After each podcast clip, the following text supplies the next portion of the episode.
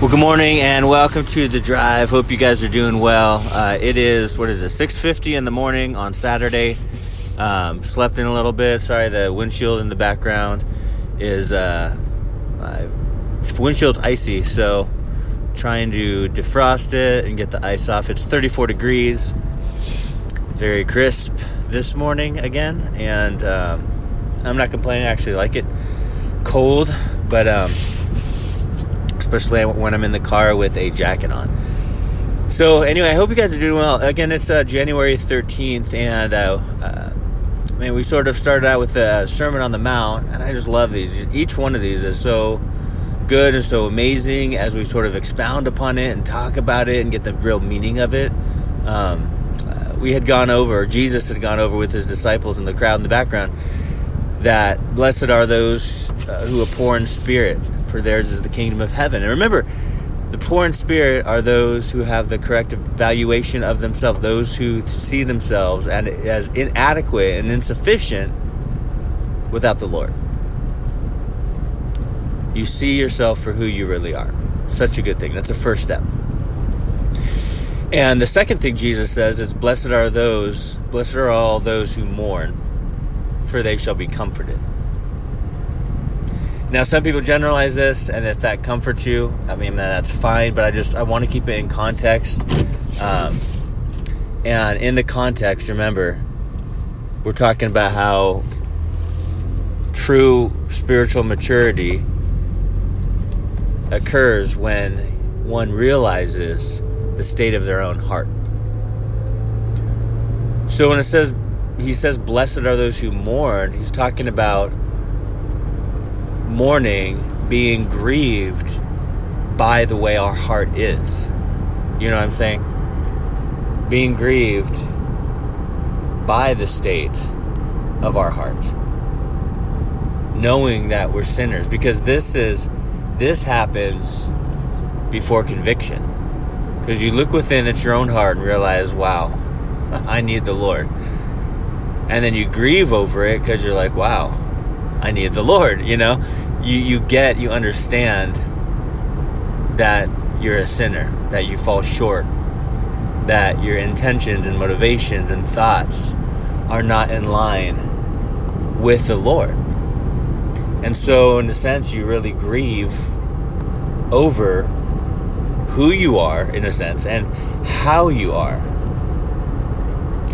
And again, this isn't a a bad thing because really it's eye opening. It is so eye opening to understand and realize the true nature of your own heart. Um, and, and it's interesting because you look in the original language, the Greek grammar, uh, the ancient Greek, the mourning is talking about it's this an intense degree of sorrow and consequences of our own sin. It's a deep grief before God over uh, our fallen state. Right? And that's such a good thing. Now, we don't stay there. That's the beautiful thing as well. like, we don't look at ourselves and go, oh man, we're sinners. It's horrible. I'm done. I give up. No. Nor do we look at ourselves and go, oh man, I'm horrible. I'm poor in spirit. I'm mourning over really how I am it doesn't stop there. If it did, it'd be pretty depressing, right? But, you know, this is one of the first steps of continual habitual spiritual growth, which is realizing our own heart and mourning over the state of mankind, really. I mean, I think that's such a healthy thing. You know, the problem comes when people go, "I'm good. I'm I'm good." I mean, that's it's kind of like a staple saying here in the South. How you doing? I'm good. Or someone says something and say, "Oh, sorry." You go, "Oh, you're good." It's just vernacular, right? It's what people say. But when we look at our own hearts and our own lives and innately what we're born into, can't really say, "Oh, I'm good," because we're not good. Hence why we need a savior. Hence why we needed a rescuer, right? A deliverer who is Jesus. So, happy, oh, how happy, oh, how blessed are those who mourn. Seems like a contradiction, but it's not at all because what you do, what you're doing is realizing, yeah, I, I understand how I am. I understand how you are. I understand how people are. I've read the word, I've read the scriptures. It's very clear.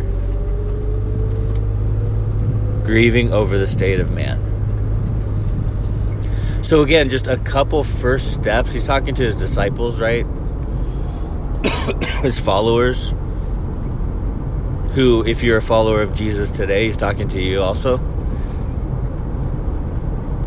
Blessed, oh, how happy are the poor in spirit, those who realize they fall short. Blessed are those who mourn over the state of their own heart. You realize you're in need, kind of like the tutor, which is the Ten Commandments. It's like it's a litmus test, kind of an eye opener. Can't keep all the commandments at all. Like we break them all the time. But what we do is look to them and go, yeah, I'm reminded I totally fall short of the glory of God. Yet, we know under the new covenant that yet while we were sinners, Christ what died for us. Died in our place. So as God looks at us, he looks at us through Christ, who is righteous and perfect and amazing. So anyway, guys, blessed are those who mourn, for they shall be comforted. And furthermore, in Corinthians in the beginning, remember, that God gives us the comfort for our own hearts, for our own lives, but then also we are to comfort one another with His comfort. Amen. Well, God bless you guys. Hey, I hope you have an amazing Saturday and uh, stay safe out there. Continue seeking the Lord. Love you guys. Praying for you guys. Talk to you soon.